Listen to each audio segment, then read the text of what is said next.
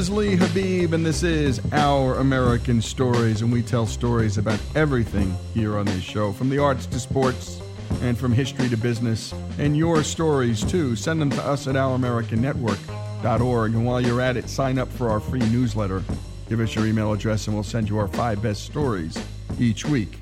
And now it's time for our Rule of Law series on how this thing called the rule of law silently shapes the world around us without us even knowing about it. Our own Alex Cortez brings us today's story. My dad was an electrician, worked at the mills, and his car kind of always smelled like the mills, you know, because it sits down there for eight hours a day. And I was like, man, I don't want to do that. I, I want to work out in the woods. I want to be a game warden, a biologist, or something. Something, anything else. This native of Longview, Washington, named Mike Bridges, was convinced. But I listened to my dad, and I'm glad I did. He told me when I was 18, he said, hey, applications are open for this apprenticeship program. I'm not saying you have to do it, but just do me a favor and go take the test, see if you qualify, see where you rank. So I went through the process, and I made it. When I got the interview, I was going to the local community college there, and I only had a couple classes left to take to get my associate's degree. And the committee asked me when I could go to work. I gave what I thought was the right answer, an honest answer, and I said, "Well, I'd like to finish things I start, and I'm in the middle of a quarter right now at college, so I guess when I get this quarter done, I could I could start right after that." And unfortunately, that wasn't what they were, the answer they were looking to hear, and I got passed over, missed an opportunity. Work wasn't really busy then, so it took me three more interviews. I kept going back and trying to better my interview, and I got in on my fourth try. so I'm glad I did because I was able to work in different small businesses. I worked in cabinet business, a small cabinet shop where I did everything from cutting out the material to assembling it to installing cabinets in people's homes and businesses.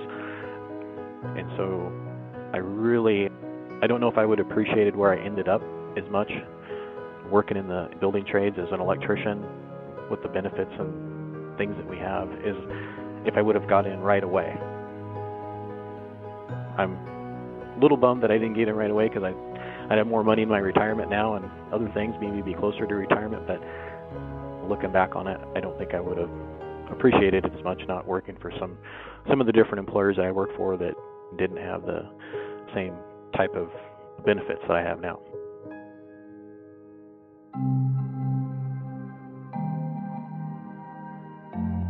It's pretty amazing to go from living with your parents, having a maybe a you know a car, and being a young man and thinking, okay, I can do this. I could probably move out and someday, and then all of a sudden getting into a real legitimate program like that. And I think within a year of being in the apprenticeship, I had a newer car, more reliable car, bought my first house, got married, all those things that started happening because of my career path. So I always just volunteered to help out my union, whatever it was, just because I wanted to give back. Because it, I just felt like what a great opportunity that I'd been given to get into the program, and this is the group that's fighting in my best interest to make work opportunities for me. And I just thought, you know, this is where I need to be. People started just seeing that I was paying attention, and maybe that I cared not just about what was going on in my life, that I, you know, I cared about the union and, and the people in our union. And so I'm guessing that's what it was because people just started asking me, would you be interested in running for this board or would you be interested in being president? So it's kind of a combination of, of things, I guess. And it wasn't much. I mean, I, don't, I don't think it was much. I just think that sometimes it's just things happen and you get opportunities and you can either embrace them or, or not. Mike was elected president of the Longview Kelso Area Building Trades, IBEW, Local 48. I want those apprenticeship opportunities for my kids and their kids and everybody's kids in our area because they're they're great opportunities. Where else can you earn a good living while you're going to school and not have any debt when you're done? I mean, it's just I'm so thankful for that every day. I have friends that are my age, friends that are younger than me, um, older than me that have so much student debt that it's in the 250 range, 250,000 range. It's some cases more than their mortgage, more than my mortgage. I'm just it's just shocking to me that what young people these days are strapped to as far as having to go to college. And so anytime we can create more of these opportunities in, in apprenticeships or things we can do that maybe don't require a four year degree or maybe a two year certificate, get them into a facility where they can make a family wage job.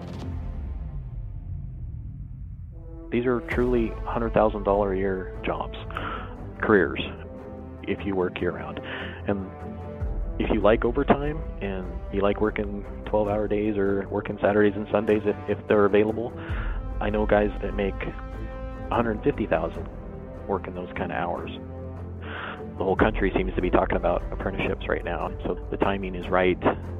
They realize that we went too far the other way, telling every high school student that the only way that they can have a career is if they get a four year degree.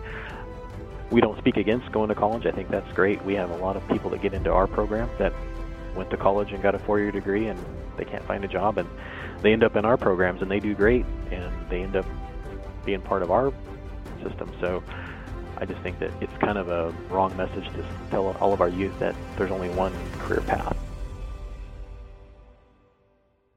I was just at one of my um, kids' conferences this week, and at the conference, they asked my daughter where she was going to go to college, and it was interesting.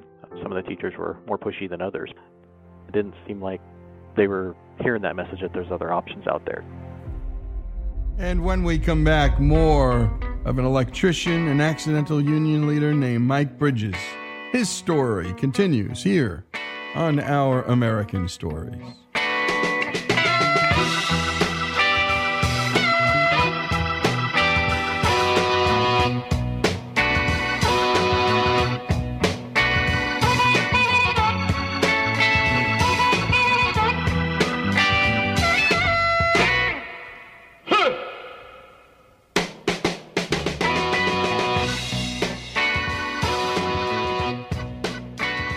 Hear more stories like this, follow us on Facebook and go to our website at ouramericannetwork.org to sign up for our newsletter so that we can send you our best stories every week. More of Our American Stories after the break.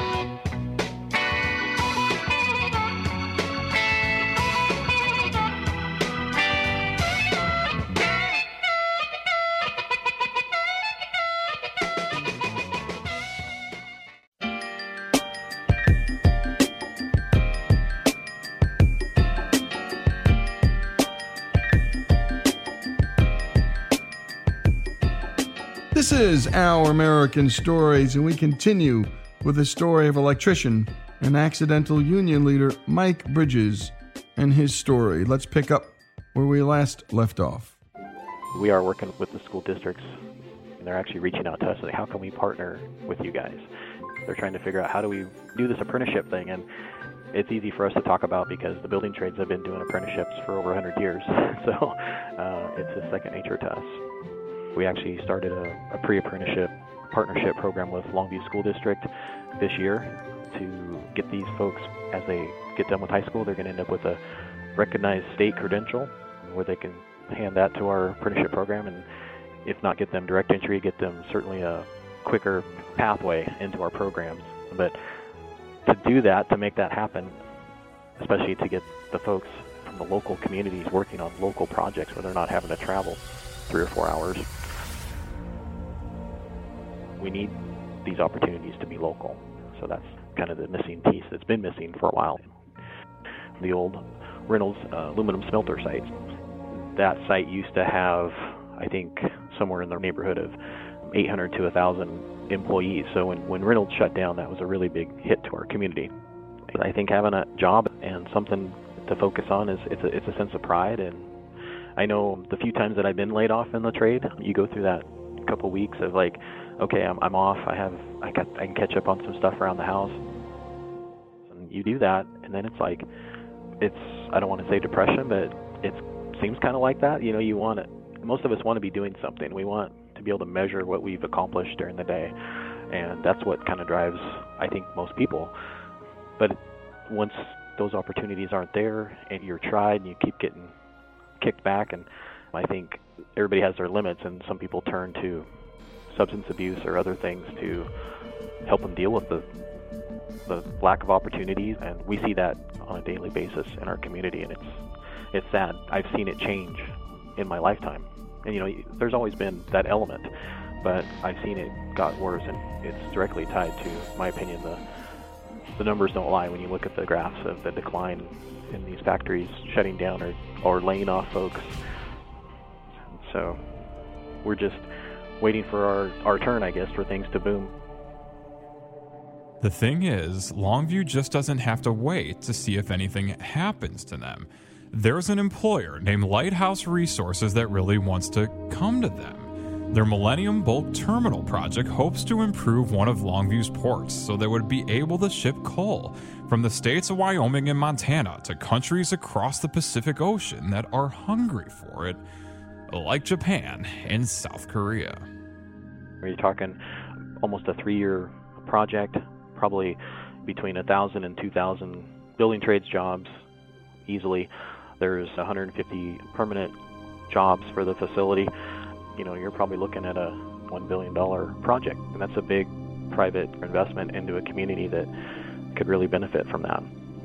Mike said could because the project is being held up by the state government because it has to do with coal, what some call a dirty energy source because when it's burned to make electricity, it emits carbon dioxide, and that can increase global warming the governor's office shouldn't be picking winners and losers based on what the commodity is that they'd like to ship or the industry that they want to bring to our community. The plan all along, obviously, was to stall this thing out.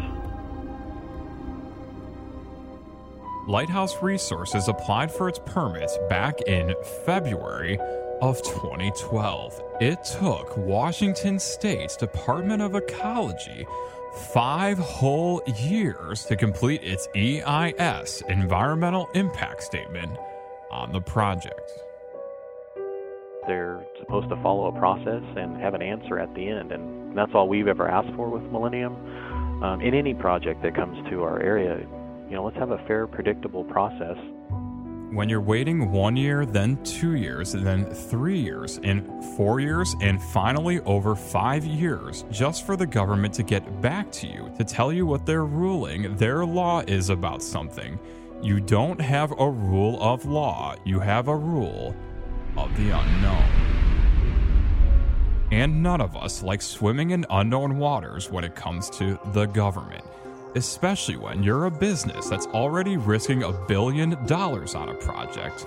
More risk is the last thing you need. I know there's other businesses and projects that are sitting out waiting to see how this thing plays out. We're going to continue to see these projects. One of the things we worry about is depending on how these things shake out, will that slow down? Will they quit looking at the West Coast? That's some of the fears that, that we have. In April of 2017, the Department of Ecology's much delayed report came out, and it essentially concluded that the project was fine. But five more months later, Maia Bellon, the head of the Department of Ecology, decided to deny their water quality permit anyway, illegally she accounted for the environmental impact of the trains that would bring the coal to the port, even though federal law prohibits them from looking at trains, and she accounted for the carbon emissions of the coal, even though the Federal Clean Water Act prohibits them from considering this too. And even though her own department's report found that this Wyoming and Montana coal is cleaner than those of the other countries that Japan and South Korea is currently buying them from, and therefore this coal would actually help the environment. The EIS actually stated in the appendix that because of the better mining practices, along with the different quality of coal that comes from the Powder River, would actually be a little bit of a reduction in global CO2 emissions. So that was kind of interesting to me that not not that it's just a neutral, it's actually a, a benefit. But nobody's talking about that because they buried it back in the appendix. It's tough. It's Washington's made a made it kind of a tough um, environment currently to try to do business. There's a lot there's a lot of people that feel that way on, on both sides of the political aisle. From 12 different labor unions who are fighting for this project to happen alongside local Chamber of Commerce's to Montana's Attorney General Tim Fox, who doesn't take political or economic stance, only a legal one, that the state of Washington blocking coal from his state and Wyoming violates the United States Constitution and its Commerce Clause. Think about the way that our country evolved with the 13 original colonies. They were in competition with one another for commerce, for immigrants, and it was not uncommon for states to basically take advantage of another state's situation by, say, barring the importation of a commodity from the other state in favor of those that maybe grew that commodity in their own state. And the framers were well aware of that and understood that if the states were allowed to do that when the country was eventually established, that it would create chaos, it would be unfair, and it could really undermine this experiment, if you will, that they were trying to do with our republic. And thank goodness they had that kind of foresight and framed the Constitution the way they did so that states like Washington in the year 2018 cannot do what they're trying to do.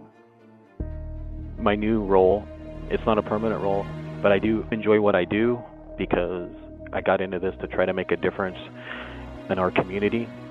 But I really do miss being out in the field, being able to see something get done at the end of the day. The benefit of uh, being able to go back and say this is this is look at what you did before you walk off the site and say look this is what I did or or turning the switch on and seeing the lights or the the motor start up or whatever it is that you're working on is a pretty satisfying thing to have. Uh, I wish I could do that every day in the job I do now because it's just tough. You might work on something for six months and, and not see a change because there's all these different pieces that go with it. And then the victories, I guess, in, in my line of work now are harder to measure. and uh, so we celebrate when we do get anything. And if, um, you know, if we do get a, a win with Millennium, we will be celebrating for sure. And great job as always, Alex. And that's another great installment of our Rule of Law series. And here, there's just unlawfulness. We have 12 unions hoping to build this port facility and all the jobs that come with all those unions supporting it. We have the Chamber of Commerce and unions supporting something, folks. How often does that happen?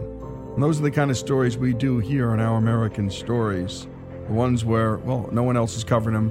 And if you have a story like this in your community or something in the government that makes no sense, that has no relationship to the law, just sheer power or ideology, write to us at ouramericannetwork.org. Union leader Mike Bridges' story, Longview, Washington's story, here on Our American Stories.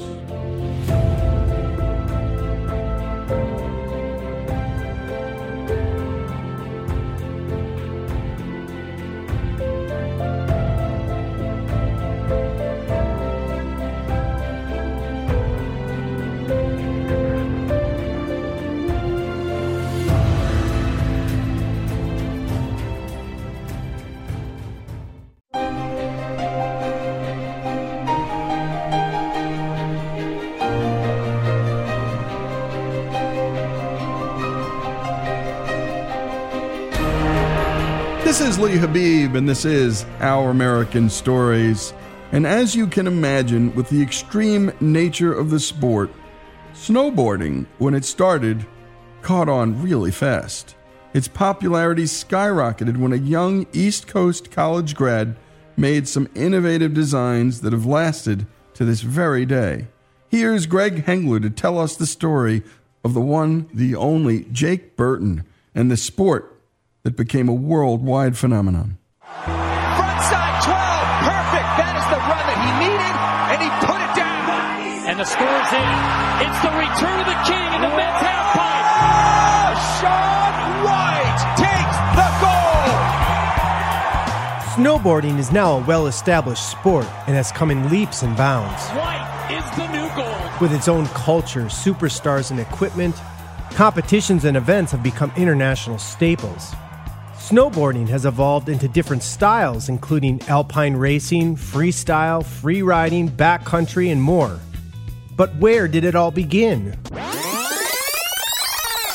Uno, dos, one, two, tres, cuatro. It began in 1965 with the Snurfer. The Snurfer was invented by a Muskegon, Michigan engineer named Sherman Poppen. This contraption was a monoski, two skis strapped together and ridden with both feet facing forward in the direction in which you are traveling. Like a skateboard or a surfboard, it had no binding. And like a sled, it had a rope attached to the nose to help with the steering. Ironically, skateboarding was birthed in a similar spirit when in the 1950s, kids attached roller skate wheels to small boards that they steered by shifting their weight. Here's Sherman Poppen discussing the birth of his Snurfer. I developed the Snurfer on Christmas Day, uh, 1965, as a toy for my kids. And the motivation was uh, I lived on the shore of Lake Michigan and always uh, wished I could surf, but we never really had good waves. Anyway, I had these old Kresge skis and I put them together and we started riding perpendicular to the direction of travel, which is part of the patent. It turned out that it was an absolute blast. And my wife watched us through the window and she said, You know, that is really a fun thing. And that night, uh, she dreamed up the name Snurfer, which is a contraction of the word snow and surf. It was my dad who was out playing with us in the dunes who put the tether on. He'd fall down and the board would go down the hill. And he says, this is stupid. And I said, I agree. So the tether got on. Two purposes. One, you could just hang on to it so you wouldn't lose the board when you fell off. The other thing was you could sort of pull on it and swing it and literally steer the motion's exactly the same as riding a, uh, the board today. Poppen patented the Snurfer in 1966, and in February 1968, he began holding snow surfing competitions at a Michigan ski resort every winter that attracted enthusiasts from all over the country. A year after Poppen patented the Snurfer, in Cedarhurst, New York, the life of 13 year old Jake Burton Carpenter started to unravel. Jake's older brother George was killed in Vietnam. And a few years later, his mother died as well. Jake even ended up getting expelled from his boarding school. Here's Jake Burton. I mean, I was a wise and when I was young and to a fault. And when I got kicked out of Brooks was a school, and I went up to see the headmaster who was a headmaster when my father was there and when my brother was there. It was brutal. I mean, my dad made me get in the car, go five hours, see this guy, you know, for a five minute conversation, and then a long drive home. And that is when I decided to turn my life around and start applying myself to whatever the hell I did.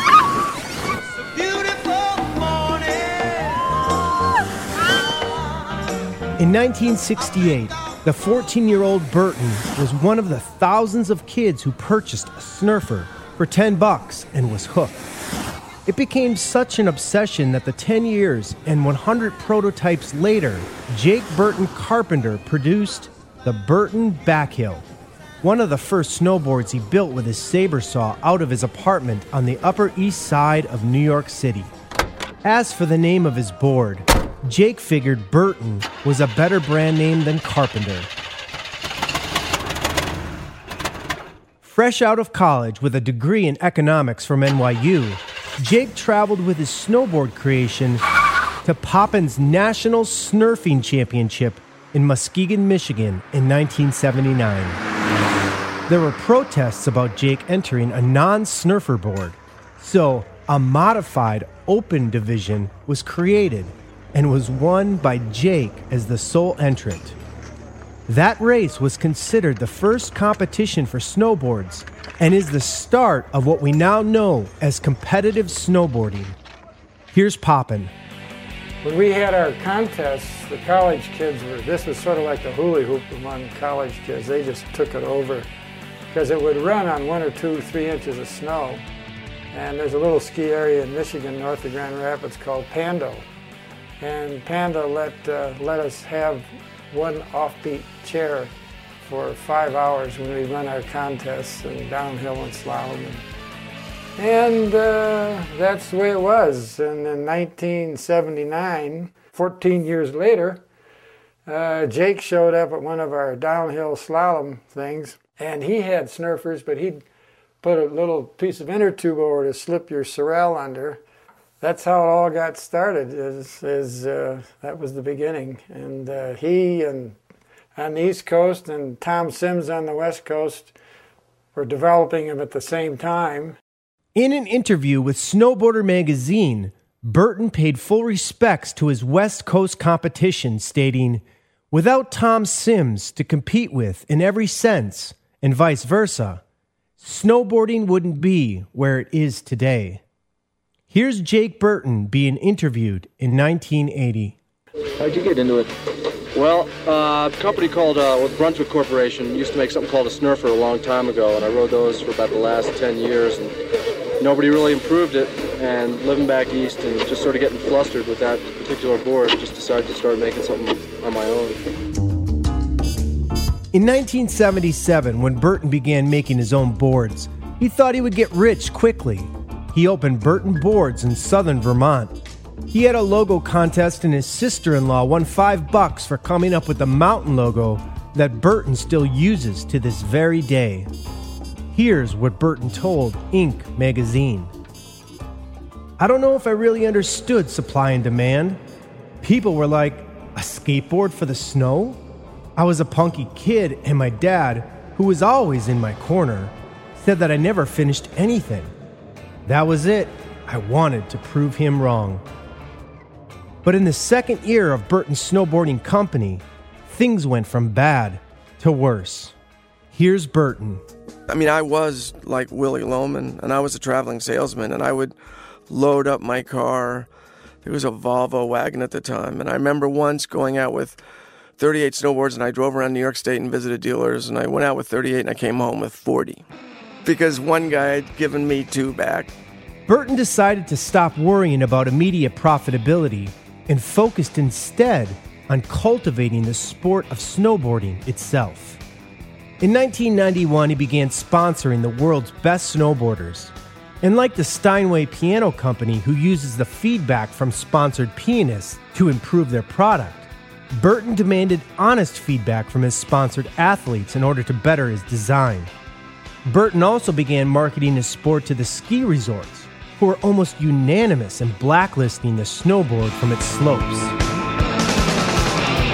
And what an insight by Jake Burton. Create demand for your product by inventing an American sport, which he did.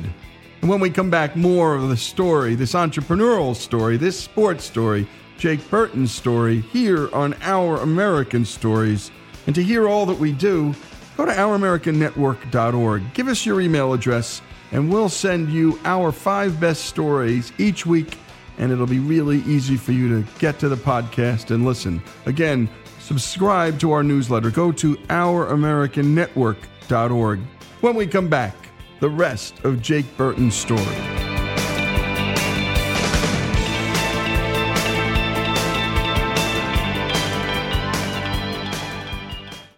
Uno, dos, one, two, tres, cuatro.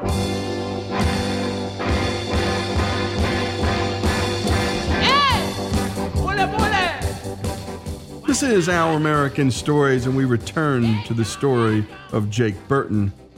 We ended with Burton deciding to put his snowboard product on pause and instead focus on cultivating the sport itself. Here's Greg Hengler with more of the story. Here's Steve Hayes, Burton team rider from 1984 to 1995, and professional snowboarder Tina Basich. One of the, the key things I think um, that um, besides Burton and going from resort to resort and uh, and working with the marketing managers and general managers of the resorts was um, actually Eastern Edge was one of the, the magazines here that had a, a blacklist and they would put every resort that didn't allow snowboarding on the blacklist. But it was it was different because uh, the group of riders back then were you know not necessarily outcasts, but you know everybody had, was had their own you know col- colorful personality. Whether it was long hair and listening to hardcore rock or whatever it was, it was it was definitely a, a different edge, and uh, you weren't doing it um, because you might get uh, a million dollar contract with Burton or one of these other sponsors that are out there. Um, there was no um, banner patrol, and there wasn't a VIP lounge and a riders lounge and a you know sponsors area. It was all strictly in one room, and um, it was a, a, group of you know surfers, skateboarders, and snowboarders getting together and uh, and having this contest. We didn't have edges. We had fins on our boards. Some people weren't riding with high backs. We were inventing our equipment as we went every year. Tricks were being invented. We were crossing stuff over from skateboarding. And it was just an exciting time, and it will never be like that again. Here's editor of Snowboarder magazine, Pat Bridges. Skiing and snowboarding in the 80s, it was a scary place. Lawyers ruled the day. And introducing something new to that environment was not welcome. And he took it upon himself as a challenge and he literally did the legwork, went door to door and sold our sport, you know. Granted, you could question the motivations, be like, yeah, well, he's motivated by money, he wants to grow the sport, this, that, and the other thing. Well, regardless of his motivations, 20 years later, there's 10 million snowboarders in the United States who ripped, reaped the benefits of that, you know. The daunting task of selling the sport of snowboarding to the ski resort gatekeepers cannot be exaggerated. Here's a news report from 1985 exemplifying the Herculean task Burton was up against. Because they're missiles. They cause they cause nothing but problems, those things do. This is what all the fuss is about. It's like snow surfing. It's been around for almost a decade in the United States, and now it's becoming the trendy thing to do on our local ski slopes. But the operators of the hills want them off. Uh, the skiers, we try and keep them separated, but the s- snowboards come down the slopes and they'll go right in between the skiers and we'll kick them off and they'll just lip us off. And they're dangerous because if one of these bo- uh, skateboards or ski boards, whatever they're called, hit a person, they'd break their leg because they're just like a missile. And most of them have no brakes on them. So uh, nobody is allowing them on any of the mountains around. But where there's a will, there's always a way. Ski hill operators refuse to let anyone with a snowboard onto the chairlift, so they have to hike to the top of the mountain and then find a secluded ski trail where they won't get caught. The ski patrol says it's got its hands full. Quite a, quite a lot of them are uncooperative, smart Alex. You know, you go up and approach them in a very calm, collect manner, and they, they tend to lip you off. You ask them very nicely to leave, that they're endangering the public and possibly themselves, and they uh, they swear at you. They tell you to get lost, mind your own business. So it's quite a problem for us, really. You see any compromise in the future at all? No, no. Skiing is becoming more and more popular, and uh, if these boards become more and more popular, it's going to be more hassles, um, more confrontation. So we just like to say that we don't want them at all. Contrary to what ski patrol officers said, the ski industry was declining. It would be Jake Burton who would open both the chairlifts to the snowboarding community while simultaneously rescuing a flailing ski industry that was dead set on destroying the sport he founded. One by one, the number of ski resorts blacklisting snowboarders got shorter. Here again is Steve Hayes and Jake Burton. Over time, marketing managers said, you know, I believe Killington was one of the last holdouts in Vermont to, to allow snowboarding. And Killington marketing manager saw the name on a blacklist, and they're like, geez, we can't have that. Then, actually, as the sport started to grow, the bottom line was these general managers could not be turning away dollars. There was a little bit of slump in the ski industry, and uh, this was one answer to fill in some of the voids that those guys were looking for extra revenue. So it was very, you know, it took a while before we got onto resorts, and that was clearly a huge, you know, move in terms of growing the whole thing and sort of making it bigger. But it took a long time just to get there. As the sport grew, so did Burton's company. Burton has been one of the world's largest snowboard and snowboarding equipment manufacturers since the late 1980s. And Burton remains the pinnacle of sponsorship for snowboarders. Here's professional snowboarder Trevor Andrew. Oh, Jake is the man. Like, he's one of the realest people, you know. The riders to him, it seems like I've always he's just considered them family and he he's just since day one you know he's not the typical like owner of a huge company like that that you would expect you know he totally is like riding with you and just as stoked as everybody else about it he's not he's not all business he's totally like loves snowboarding and loves the team and that's just his thing he's just like is so into it and I guess that's what's brought him so much success. You know, is just because he has genuine love for the for the sport. He's one of the pioneers. Here's pro snowboarder Keir Dillon. And you hear it all the time. It's you know Burton's corporate, and it's crazy to think that that you're going to call the person that helped pioneer the sport, fought to get it in the mountains, made the R&D, invested so much money to bring it to where it is. You're going to call them corporate. It's like the best case scenario on the planet. You know, like the dude that it pretty much invented the sport, yeah, he's the corporate guy. It means he handled it, and, and you have a dude that cares that much about snowboarding dictating where it goes.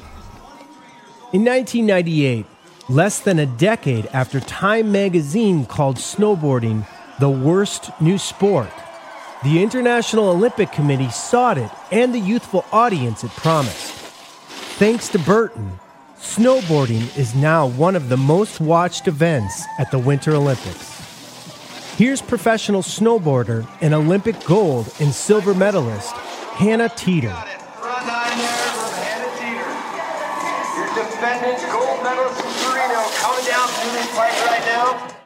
He just wants the best product, and that's what we all want. You know, that's why Burton's like the rider-driven company, is because they're all about input from us. You know, they want it to look good, but they want it to function more so. At first, I was like, "Wow, he's the boss!" Like you know, but he's just like a, friend. He's just chill and great. He's just a down to earth guy. It's, it was, it's nice to have a boss like that. Not many people get nice bosses, but we do. Here's three time Olympic gold medalist Shaun White. This is honestly, this is where I like to see Sean backed into a little bit of a corner. Shaun, oh my lord! How perfect can you possibly land? I don't know. I've never really felt like it, he was a boss ever. I don't know. It's been one of those things where he's just like, especially I don't I don't know if you've met him or not, but he's just like this really mellow, fun guy. He's like, you know, I think the first thing when we were hanging out, he made some joke about what some woman was wearing. You know what I mean? And I was so blown away by it that I, it caught me so off guard. I'm like, this guy rules. Like he's all time. Much has progressed since Burton initiated improvements to the Snurfer but the raw authenticity that formed the heart of the sport still remains. Here's Burton. Nobody's stopping snowboarders or you know from looking like NASCAR drivers, you know, and putting patches all over them and selling their you know themselves to everybody. I mean, that's not what people want to see, and that's kind of good. I mean, there is this sort of sense of couth that's associated with I think all board sports that we don't want to lose, and I think that. Um, that might keep things down a little bit, a little bit smaller. Hopefully, it'll just sort of keep it seen. During his long tenure as one of snowboarding's true patriarchs, Jake's net worth is upwards of $100 million. Ten years after Jake founded Burton Snowboards, fewer than 7% of ski resorts even allowed snowboarding. But today, it's hard to find one that doesn't. Burton's Burlington, Vermont company, which he co owns with his wife Donna, remains the industry leader with five international offices and 845 employees. Not even Burton himself could have predicted this much success. I, I had no idea that what would happen with snowboarding. I mean, I saw sport, but I did not see Shaun White on the cover of Rolling Stone twice, or snowboarding being in the Olympics, or um, the stuff that's happened, and it's been the athletes that have made it happen, and we've facilitated it, but it's been uh, exceeded. Um, I wouldn't even say dreams because I never dreamt anything on the level that we're on now. I'm Greg Hengler, and this is Our American Stories. And what a great story. We're smiling here in the studio. We're beaming because half the people who were quoted here sounded like they were stoners. But they started something new here in this country a new sport, a new way of life, and they said no to the people in power. They challenged everybody from the owners of these resorts to Time magazine itself, who said it was the worst new sport. Jake Burton's story here on Our American Stories. And to hear all that we do, go to ouramericannetwork.org, sign up for our newsletter, give us your email address, and we'll send you the five best segments a week. That's ouramericannetwork.org.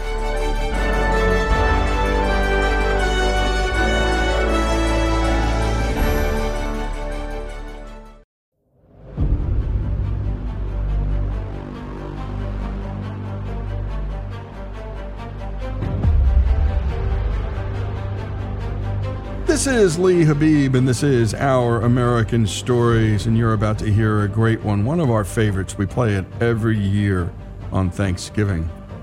Thanksgiving didn't become a national holiday until Abraham Lincoln declared it so in 1863. But the story of its miraculous birth and the pangs that accompanied its delivery to the New World began hundreds of years before this inauguration. These Puritan separatists, or Pilgrim Fathers, carried with them aboard the Mayflower in 1620 what they considered their most precious cargo copies of the Geneva Bible. On this National Bible Week, which was first declared by Franklin Delano Roosevelt in 1941, there is no better way to honor this national day than with the story of the Pilgrims. What you're about to hear is the spellbinding story of how it all began and what it means to us today. They want to hear the Thanksgiving song. All right. All right. This is uh, this is a Thanksgiving song. I hope you enjoy it. Turkey lurkey do and turkey lurkey dap. I eat that turkey, then I take a nap. Thanksgiving is a special night. Oh, I love turkey on Thanksgiving. Happy Thanksgiving, everybody. Thanksgiving is the only American holiday that has actually remained relatively innocent. It's not something that we have been able to commercialize. But there's something going on here more than feasting, family, and football. And I'm not talking about the time you constructed a belt-buckled paper hat. What is it about these pilgrims? Why do we pay so much attention to these immigrants to the New World? They were always viewed as irrelevant, weird, and different. They didn't start a college. The Massachusetts colony did. That college is called Harvard. The Pilgrims never became rich or influential. In fact, William Bradford, the governor of Plymouth Plantation, and the man who documents the founding of the Plymouth colony, thinks at the end of his life that everything the Pilgrims had done had been a failure. So what is it about their experience that makes them so worthy of attention? That I may truly unfold the story of Plymouth Plantation, I must begin at the very root. As with many immigrants, their story begins thousands of miles away. It is told through the writings of one man who lived it. The year is 1607. The place, Scrooby Manor, in North Nottinghamshire, England. marched under the flag of religion. Then said the Lord. I shall endeavour to manifest this history in a plain style with singular regard unto the simple truth in all things, double vengeance unto them who at least as near to the truth as my slender judgment can attain. That was William Bradford. His record of everything that happens on their voyage and arrival to the New World is our best source of information. He keeps detailed records because he believes that what they are doing is tremendously important. Bradford's writing is later published as Of Plymouth Plantation. but it is not published until some 230 years later, in the 1850s. Lonely and intelligent, in a world that feels increasingly precarious and adrift to him, the 12 year old Bradford seeks solace in the Bible. Bradford writes that reading the scriptures makes a great impression upon him, and the more he reads, the more troubled he becomes at the gulf between the world he sees around him and the simplicity and purity of the gospel. Our Father, who art in heaven, hallowed be thy He had this profound sense as a 12 year old that the congregation he was a part of was corrupt, that the church was moving them in a direction that was not right, that they prayed to the depraved beliefs of mortal men that were moving them away from God. And so this was a deep conviction. And I think there you have the beginnings of a very complex, inward looking person who was improbably preparing for the ultimate journey. In 1607, Bradford is an orphan living on his uncle's farm, but his passion is his faith. And without a prince, Two men become his mentors.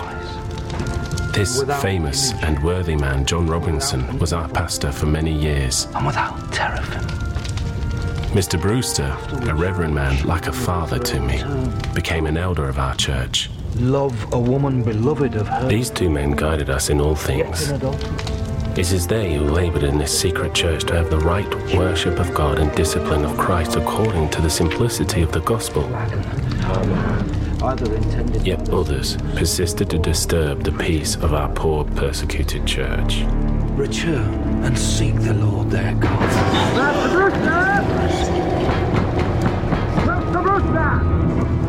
One wouldn't know it by looking at them, but these worshippers are breaking the law. The official state religion is the Anglican Church of England. King Henry VIII established it 70 years earlier in 1534. He placed himself at the head of the church, replacing the Catholic Pope in Rome. English Protestants were overjoyed. They saw England joining the great Protestant Reformation of Martin Luther and the overthrow of the old Catholic Church. Here's Diarmaid MacCulloch, professor of church history at Oxford University. The old church had power because it said that it could help people to get to heaven by saying masses for their soul. Luther and the Protestants said that wasn't so. God had all the power, we have none. And by saying that, they said that the old church had no power. That is what split the Western world apart in the 16th century. But real change in the Church of England is slow to come. Many of the Pilgrim separatists are fined or go to jail for not attending the Church of England and for starting their own separate congregation that secretly meets in people's homes. In the early 17th century, the Church of England still had remnants of the past, like stained glass. The church still had bishops and priests and deacons with cathedrals, choirs. In other words, it looked rather more like the old church, and a lot of Protestants did not like that one little bit. And when we come back, more of the Thanksgiving story. It's National Bible Week all week here on Our American Stories. Go to ouramericannetwork.org to hear all that we do. More with this great Thanksgiving story after these messages.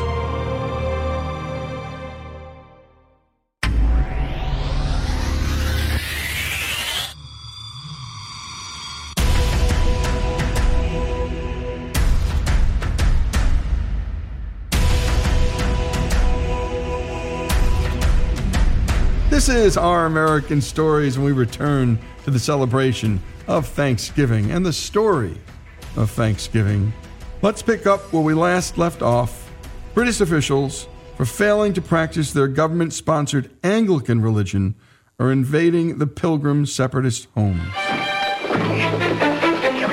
These Pilgrim separatists feel the King's Church can never be purified. They must separate from it completely. That's the difference between a Puritan and a separatist.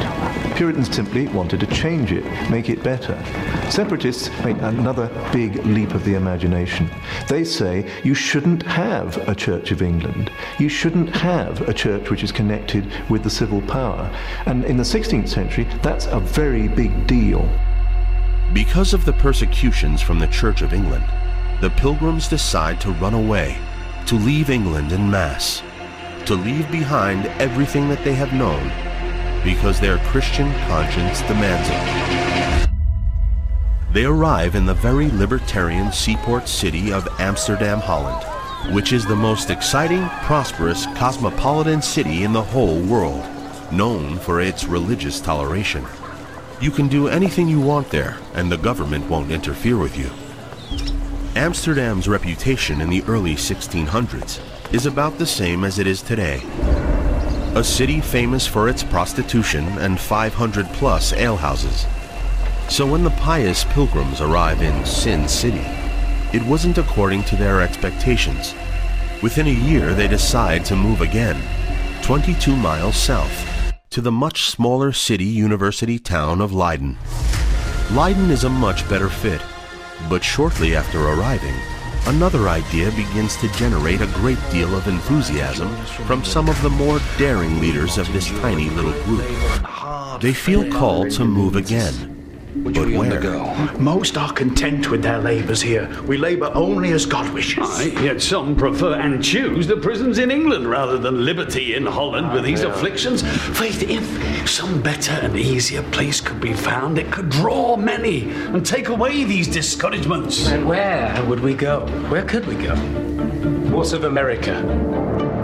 There are vast and unpeopled countries in America, which are fruitful and fit for habitation. I have not heard that America is unpeopled. There are no civil men there, but only savages who mean. This is an extraordinarily audacious uh, proposition because up until this time, uh, there was only one existing, supposedly successful English settlement, Jamestown, and that was hardly a success. Uh, people were dying at a frightening rate every year. The pilgrims decide to make their home in the New World, where they can pursue their godly path without interference and without compromise. But how do these poor pilgrims get the money they need in order to finance the trip? They apply to investors who might like the idea of exploiting a bunch of religious fanatics like themselves. A deal was made. They use a big part of their very limited resources in order to purchase the aging vessel called the Speedwell. But the Speedwell will fail to live up to its name.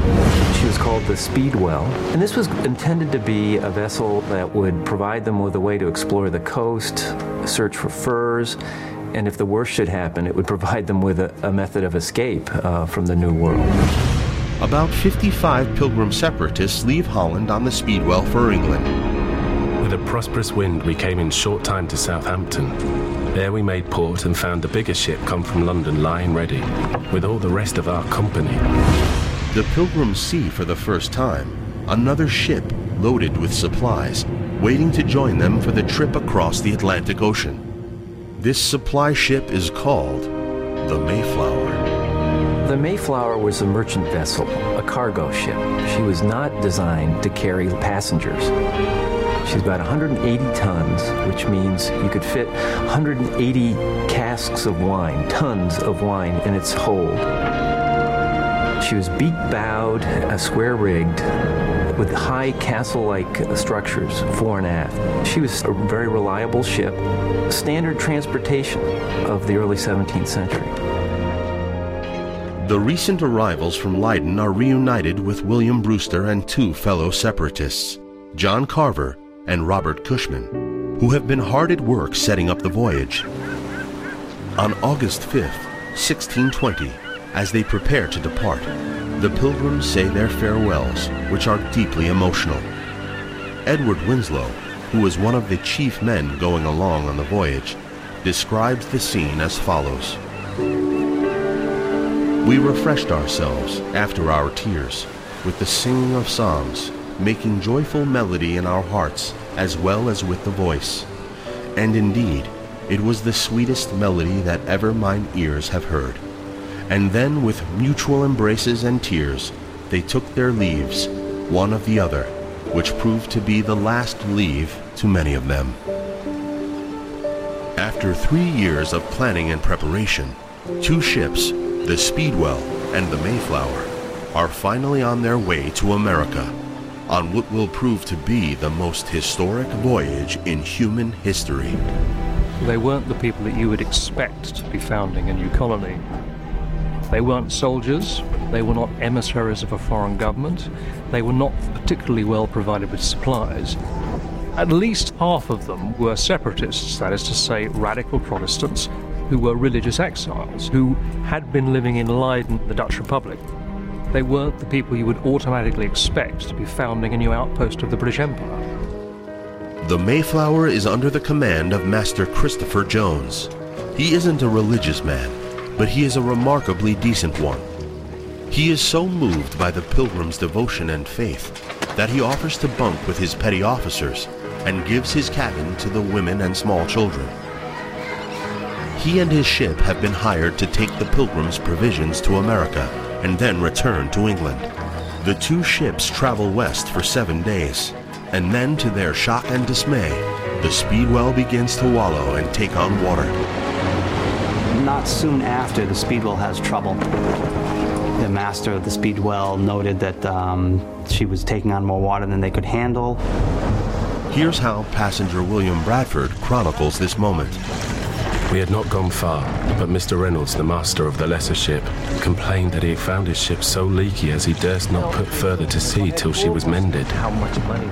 Because of the leaky speedwell, the ships do not turn back once, but two times. Can you imagine the miles that they retrace their steps all the way back to England? The pilgrims lose an entire month while attempts are made and valuable food provisions are sold in order to repair the speedwell. It's early September. This is not the time you want to sail to America. Westerly gales are screaming across the Atlantic. They'd be right in your teeth if you head out. William Bradford writes that some 20 passengers decide the voyage is not a very good idea and get off the ship for good.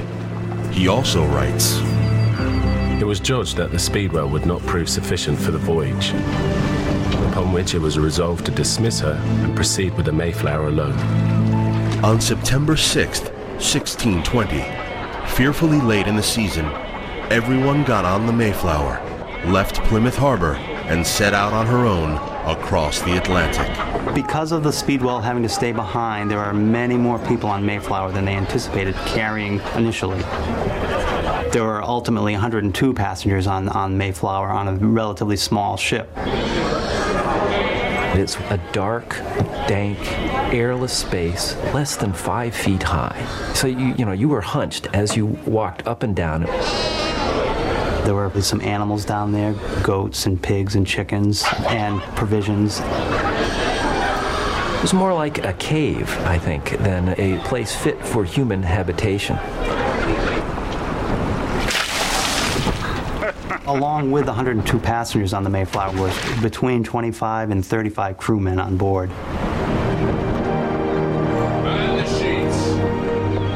All being now compact together in one ship, we put to sea again with a prosperous wind, which was some encouragement unto us. And when we come back, we continue with our Thanksgiving celebration, the story of Thanksgiving. And all week long, we're celebrating National Bible Week. And we thank, as always, our sponsors, the Stetson Family Office and Essentials in Education, working hard to promote Bible literacy across this great country and teaching the Bible in our schools because not understanding the Bible, well, it's not to understand Western civilization and America itself. More on the story of Thanksgiving after these messages. This is Our American Stories.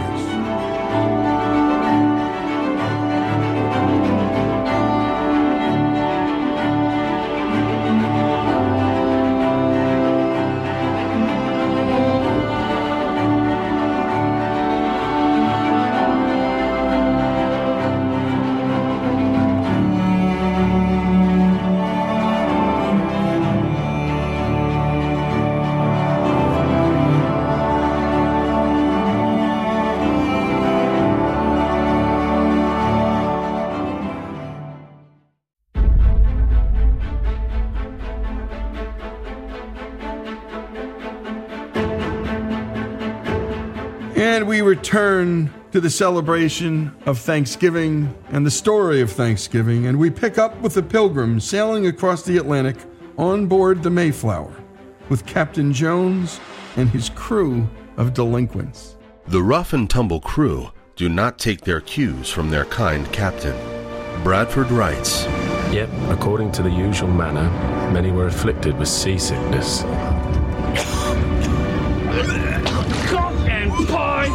What a lot of dribbling cock queens! A bloody psalm singing, God fearing, puke stocking beef farmer going to America.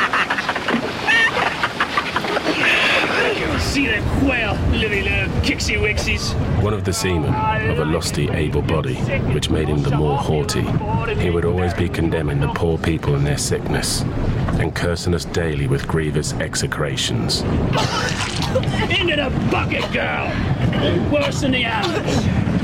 The haughty seaman tells the sick pilgrims how much he looks forward to the day he could sew them up in shrouds and feed them to the fishes. There's no sanitation facilities. If you are seasick, which many are, and have to vomit, if you have to perform your other bodily functions, you're doing it in a slop bucket and you're trying to hit the target on a moving deck. Lot of people probably miss, so that it's not surprising that people comment on the stench below decks.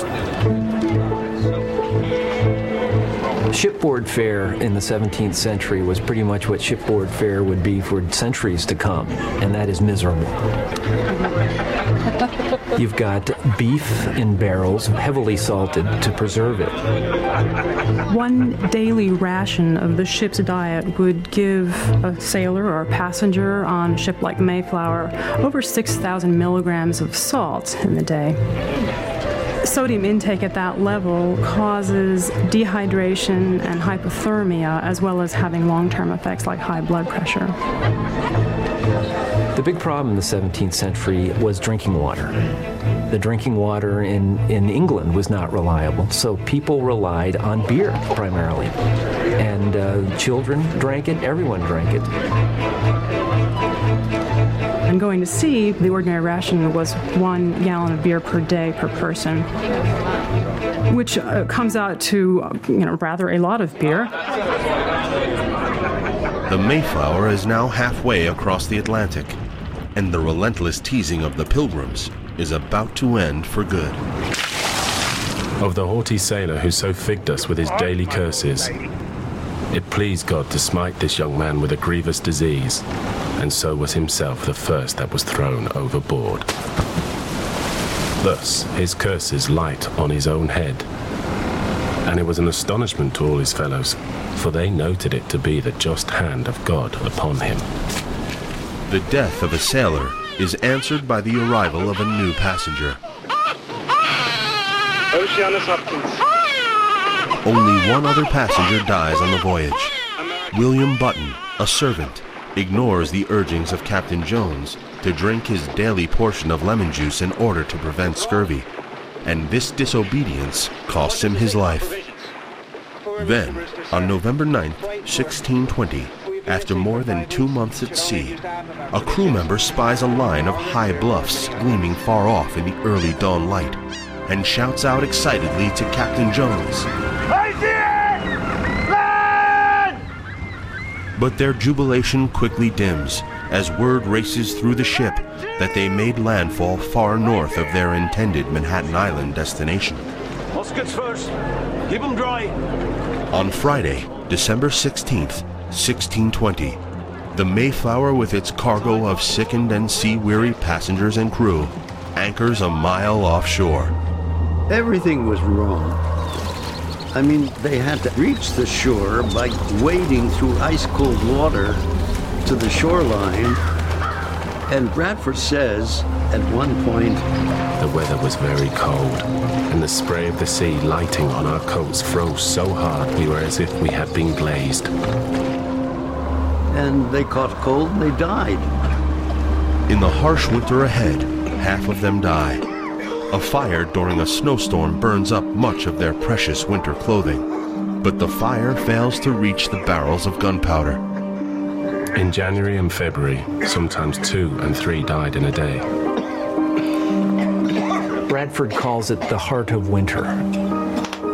It's just a very grim time. The biggest toll, the most painful toll, was by March, 13 of the 18 wives die.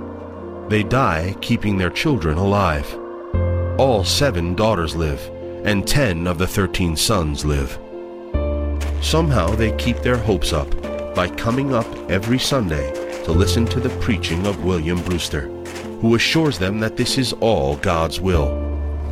Finally, by the middle of March, there's a turning point. It happens on a Friday. It's fair, and the sky is blue. They are still weak. They are still fearful when they spot a tall, muscular Indian wearing only a loincloth and carrying a bow break cover from the line of trees among their huts and walk boldly into their camp. They shout out, Indian, Indian coming! Indian coming! Indian coming! With rifle in hand, they approach with incredible caution. But as he draws within range, the Indian shouts out in perfect English, Welcome! The pilgrims responded in kind, and then, in a fateful interchange, the next word from the Indian is, Have you got any beer? The pilgrims are caught flat footed. They don't have any beer. They respond, Our beer is gone. Would you like some brandy? And the answer, to no one's surprise, is a wholehearted yes. As they drink the brandy, they discover that this particular Indian, whose name is Samoset, developed his English skills and his taste for beer by spending time with English fishermen who tried to colonize on the New England coast. What Samoset said that was particularly interesting is that there was a Christian Indian by the name of Squanto who spoke perfect English and was living nearby. Squanto became a Christian and spoke English because he was captured and made a slave for nine years in England before he was able to buy his freedom and return home on a ship captained by John Smith. Yes, the John Smith of Pocahontas. As Smith's ship departed, Squanto was almost immediately captured for a second time and sent to the much crueler Spain. Then, just as he was about to be sent to North Africa, where he would have been a slave for the rest of his undoubtedly short life, some Catholic friars were able to buy and rescue a few of the Indian slaves, including Squanto. So Squanto lives with the friars in a monastery, and he becomes a Christian. He also learns to speak perfect English and perfect Spanish, and learns to pray every day, and becomes quite devout. With the help of these friars, who had befriended him and became quite impressed by his fine mind and his remarkable character, he gets enough money to buy his way back for the second time. Two months before the pilgrims arrive to the Patuxet village in what is today Massachusetts, Squanto finds his village absolutely deserted. Everyone from his tribe has died from a series of plagues that swept across New England. Once Squanto meets the pilgrims, he will change everything. As William Bradford declares in his own recollections, As many as were able began to plant their corn, in which service Squanto stood us in great stead, showing us the manner how to set it.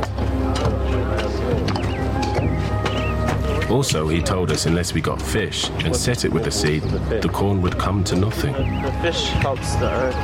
It's if we're feeding our mother. Right. He was our interpreter and was a special instrument sent of God for our good. Squanto never leaves the pilgrims until the day he dies. And when we return, the final chapter of this hour long celebration, this hour long story of Thanksgiving, again, brought to us by the Stetson Family Office and Essentials in Education. More of the story of Thanksgiving on National Bible Week, here on Our American Story.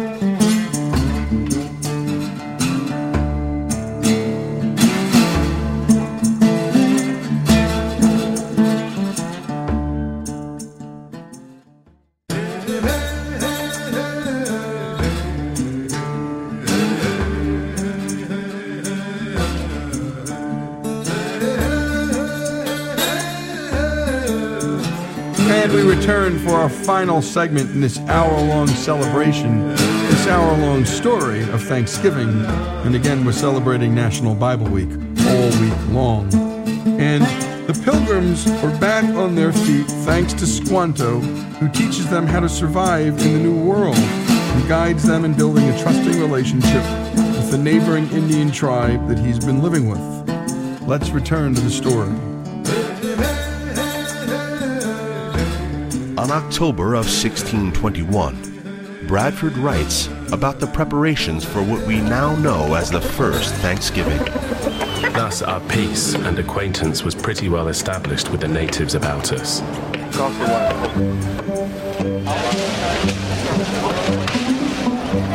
We began now to gather in the small harvest we had, and to fit up our houses and dwellings against winter, being all well recovered in health and strength. We had all things in good plenty, for some were exercised in fishing, about cod and bass and other fish of which every family had their portion. There was a great store of wild turkeys, of which we took many. Our harvest being gotten in, our governor sent men on fowling, so we might, after a more special manner, rejoice together. Lad Francis. They've made peace with the Indians, they had a good harvest. So they decided to have uh, something that was familiar to them back in England, a kind of harvest feast. It was like God had sent them a strong message okay, you're on the right path. You've actually made it through the first real test, which is surviving your year and having enough to continue. Squanto's close friend and Indian chief Massasoit arrives with 90 of his braves, who are carrying a bunch of dressed deer. The table is set, and the first Thanksgiving prayer is said. O Lord, hear us, Lord. How few, weak, and raw were we at our first beginning in this howling wilderness, in the midst of strangers.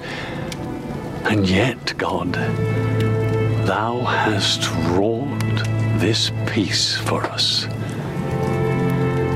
Thou hast brought us these allies.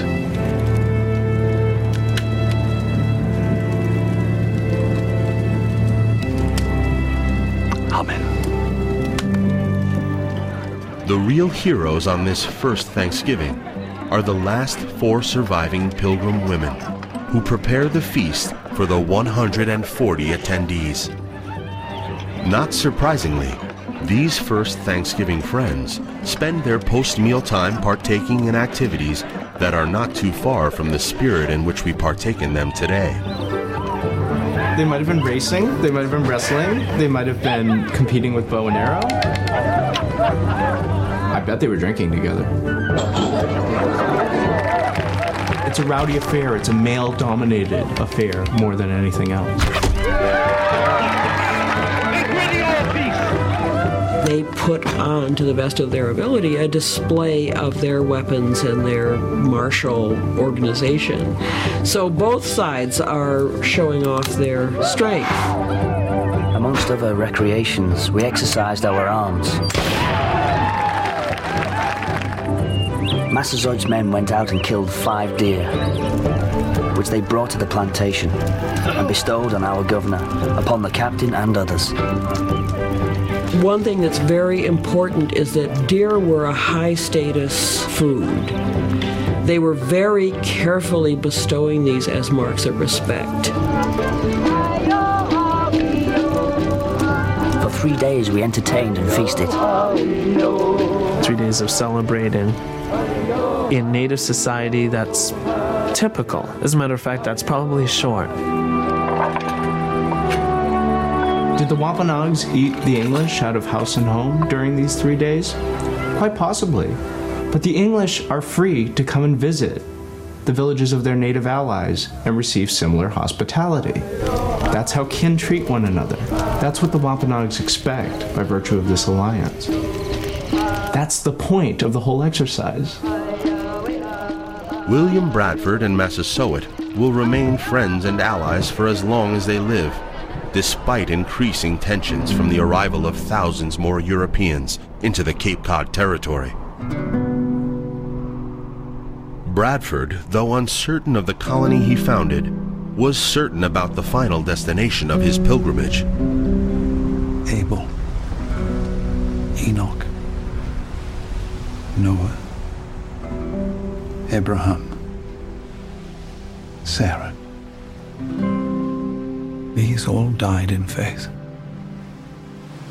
not having received the promises, but having seen them afar off, and being persuaded of them, and embracing them, and confessing that they were but strangers and pilgrims on the earth. They desired a better country. That is a heavenly one. Wherefore God was not ashamed to be called their God. And he hath prepared for them a city. The pilgrims could never have dreamed of how much their quest for a godly republic would transform the world they were sailing towards, the searchers themselves, and the nation that would rise up long after they were gone, consecrated to their memory. We love the story of Thanksgiving because it's about alliance and abundance and envisioning a future where Native Americans and colonial Americans can come together and celebrate the providences of a single God. But part of the reason that they were grateful was that they had been in such misery, that they had lost so many people on both sides. So, in some way, that day of Thanksgiving is also coming out of mourning. It's also coming out of grief. And this abundance that is a relief from that loss. But we don't think about the loss, we think about the abundance. Oh, there's no place like home for the holidays. And that abundance is found in family, in going home for the holidays. If there is such a thing as a typical American Thanksgiving, the Spikiadich family dinner might just qualify. Every year, several generations come together over a boisterous, chaotic ritual no one wants to miss. Do we have gravy? And the mashed potatoes. Sure, after I pass the gravy. Okay, we've got sweet potatoes. Got that over here. Got that on this side. It's truly an American holiday to me. I mean, this is our holiday. Nobody else has it like we do. The people who are here come together and we all understand what it is that we're being thankful for. This is our American holiday. From Atlantic to Pacific, gee, the traffic is terrific. Oh, Today, in our society where there are no clear answers, we look back at a time, a holiday such as Thanksgiving, that once had clear answers. This is very simple. The Pilgrims stood for piety, they stood for patriotism. They knew where they stood. We don't.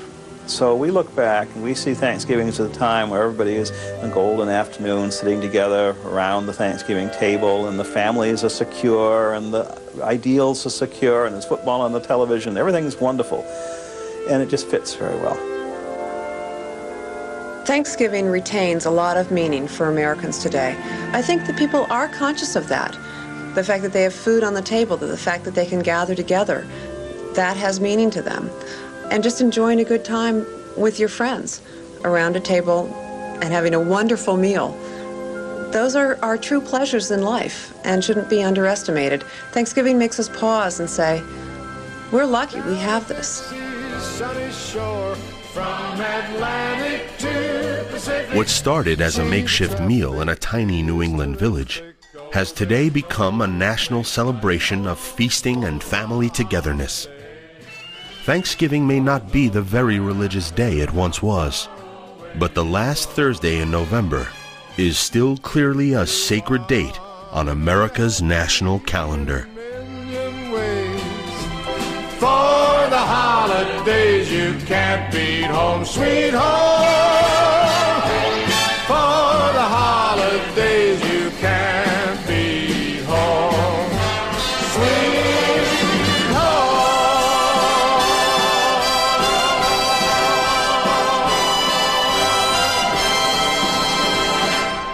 And great job, as always, to Greg Hengler for producing and putting together this great story. And as always, these Bible features, like our Constitution Week celebration, are brought to us by the Stetson Family Office and Essentials in Education. And by the way, they're dedicated to promoting Bible literacy across this country. Their book, The Bible and Its Influence, is in 650 public school systems across this country, in many of the states, a majority of the states. And their new curriculum, Wisdom Literature from the Bible, is just terrific and is a resource that's available to school teachers everywhere. And to learn more about what Essentials in Education is up to, go to teachthebibleinschools.org. That's teachthebibleinschools.org. And again, not as a religious exercise, folks, but simply to understand the impact of the Bible on the world, on Western literature, art, and everything else we know. The Thanksgiving story here on Our American Story, celebrating National Bible Week.